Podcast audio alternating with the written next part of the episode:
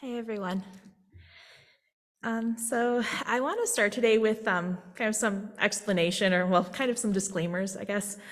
Um, today's message um, is going to focus on the role of disabled people in today's readings. Um, and it's informed by the theological insights of disabled individuals, um, notably the Reverend Dr. J.J. Flagg. Theology of disability has been an interest of mine for several years as I've grown into an understanding of myself as a disabled person. Um, as I was diagnosed with ADHD a few years ago and have um, several mental health conditions that have been disabling at various times in my life. Um, my understanding has also been informed by learning about the experiences of loved ones who are neurodivergent or live with mental illness, and by my current work ministering to people who are experiencing disability as they approach the end of their lives. Although I am, in these senses, a member of the disabled community, I do not have the personal experience of the disabilities discussed in these texts. And furthermore, even if I were speaking as someone who's experienced um, limitations of mobility or sensory impairment um, throughout my life, I would be unable to speak to the breadth of experience and perspectives of all disabled people.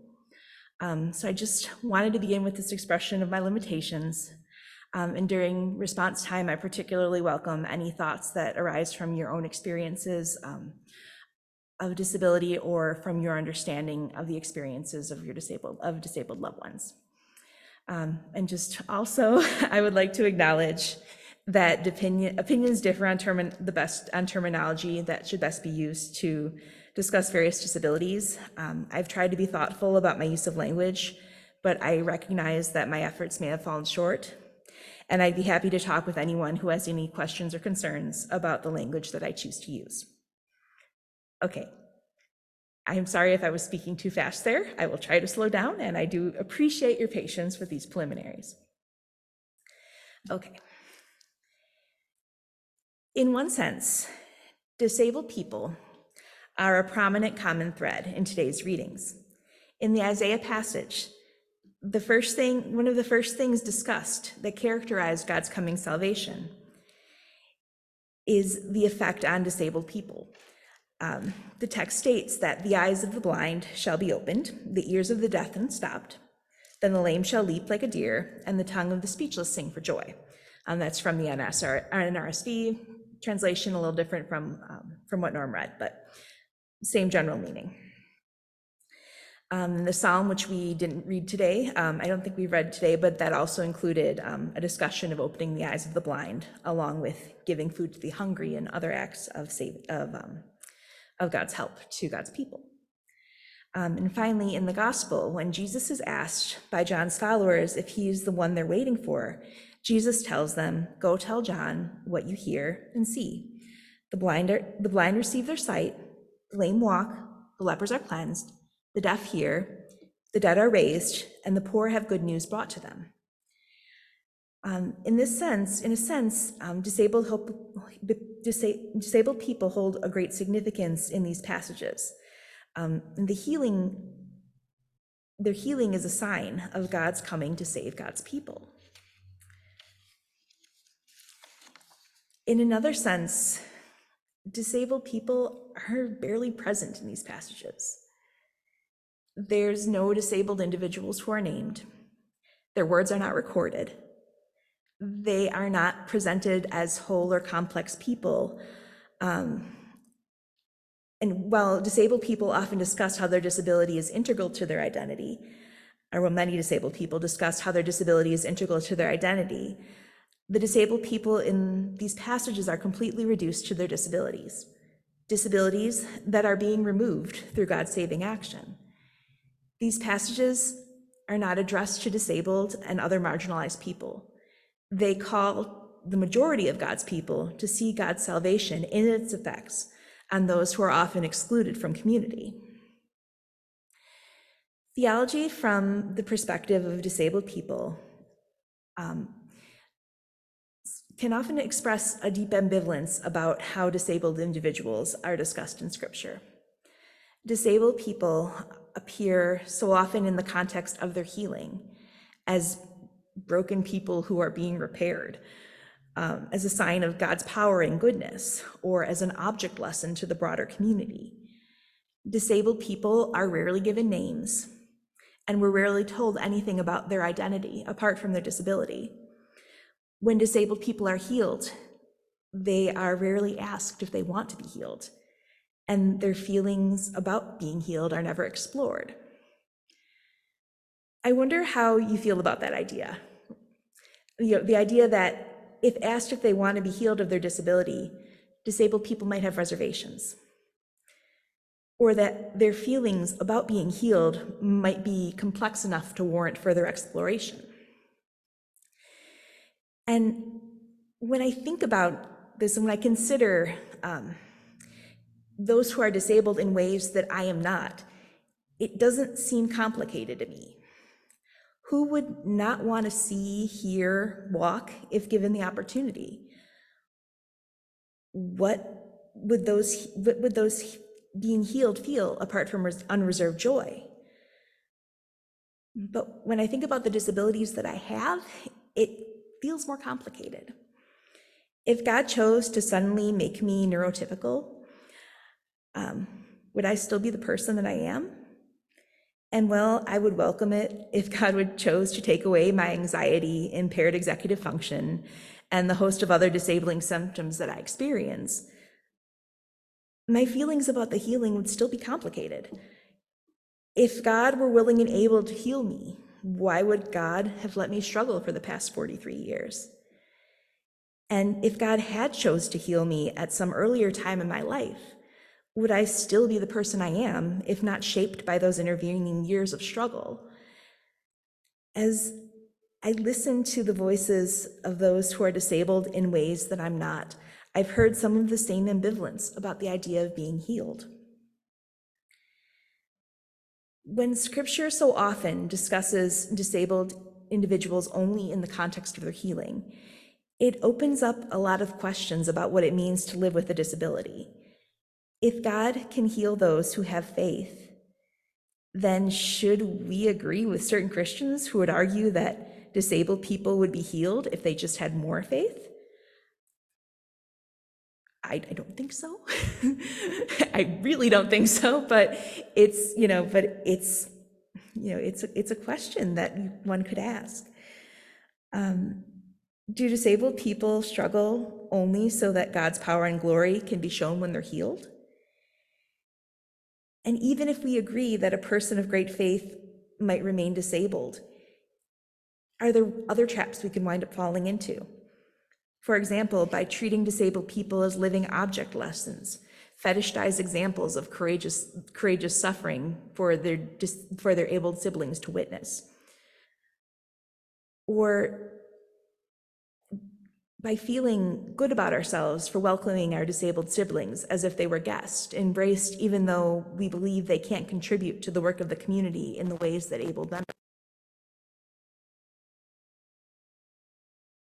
I am not saying that I see these things in this community, um, but I think there are, these are some things that I have seen and that we can see if we, with some of the attitude, given the attitudes in scripture and in church about early in preparing to speak to. I listened to an episode of the podcast. that's the podcast that Rachel Stolpe keeps telling us that we should listen to. And she's right, it's very good. um, on the episode um, that I listened to, the Reverend J.J. Flagg talked about his experiences as a disabled person in the church. He discussed the experience um, as a young man of having a Bible school teacher say in front of a class that he would not need a wheelchair if he had more faith. And soon after that experience, he read the passage in John's gospel when Jesus states that a man born blind, that a man was born blind so that God's glory could be revealed through him. JJ discussed seeing himself in this passage at that time and how in the years since he's grown to see his disability not as revealing God's glory in some potential future healing, but as revealing God's glory who reflects God's image, and his disability is one of the countless ways that his being expresses the diversity of God's creation. I find this idea so beautiful um, that our disabilities are not examples of brokenness, but as an aspect of our own, as people.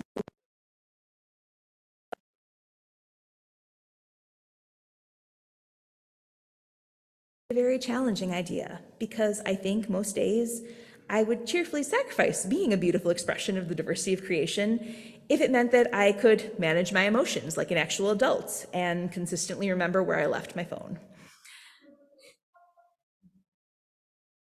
This idea also seems challenging to me um, because of scripture passages like the one we read today, when the healing of disabled people is cited as an example, is cited as a sign of God's coming salvation when the scriptures seem to suggest the restoration of God's people includes the restoring of disabled people to an able state, abled state that they might never even have experienced before. It's easy to assume, um, or I don't know what to say. I don't know if I want to say it's easy to assume, but it, it might be fair to assume, given this, that disabled people are in their current state broken or insufficient. And that in a world that's set right, disabled people will be made whole in a way that they were not before, restored to become the able bodied people that God meant them to be. And I am really uncomfortable with a lot of, with even saying a lot of these things. Um, so, um, thinking about other ways, other things that might be going on in this passage. I wonder how we would read these passages if we consider the healing of disabled people not as a sign in, and of itself, but if we looked at the effect that healing would have. In the Isaiah passage, the text goes on to further describe the way back to Zion which God's people will travel when God acts to restore them. It discusses a hospitable climate with plenty of with plenty of water, a road free from predators, and easy to navigate, such that in the translation I read, no travel, not even fools, shall go astray. And sidebar, I find that really comforting. Um, the healing of the blind, the deaf, and so on is not a show of God's power, or at least it's not just a show of God's power. It's a guarantee that those who've been marginalized by disability will be included in, in the community and will arrive safely in the land that God promised their ancestors.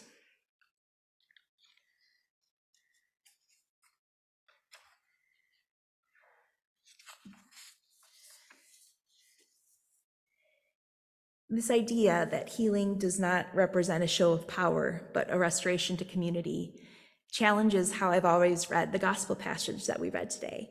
When Jesus says, Go tell John what you see and hear the blind receive their sight, the lame walk, the lepers are cleansed, the deaf hear, the dead are raised. I've always took that to mean that they can know that Jesus is the one they're waiting for because of the power that he's showing in the miracles of healing, raising the dead, and so on. But there's one more thing that Jesus adds the poor have good news brought to them. And this is not like the other signs that he mentioned. It's not a miracle or a show of power. And I wonder if good news for the poor suggests that people can know that Jesus is the one they're waiting for because he's making sure that no one is left behind. Perhaps Jesus is pointing to the idea that restoration of God's people includes even those who are often marginalized and forgotten. And I can see how the final line of his response might also support this reading. He says, And blessed is anyone who takes no offense at me. If Jesus is mostly showing that he has divine or God given power in the miracles he's doing, I don't know why he would address whether people take offense, would take offense at what he's doing. I wonder if he talks about people taking offense because those who he's concerned with are those who are often pushed to the margins, written off as cursed, unclean, sinful, lazy, or otherwise the authors of their own suffering.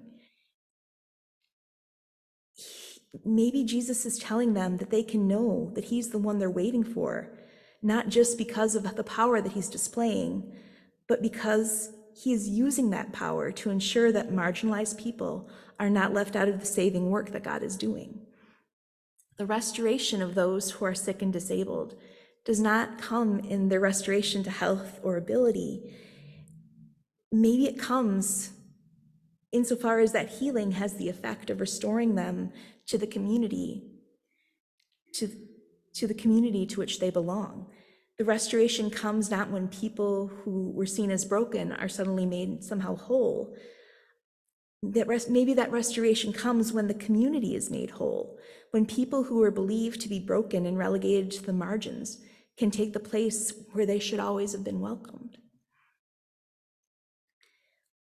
We look for the future day when all creation would be restored. And I think it's fair to hope that we'll all be healed of that which has caused, which is that which is other illness, disability, trauma, or things too numerous to mention. But in that this present age, that sort of miraculous healing is rare. We might heal in part, bit by bit, through medical treatment, various kinds of therapy, but so often we simply learn to live with the things in our bodies and minds that can lead to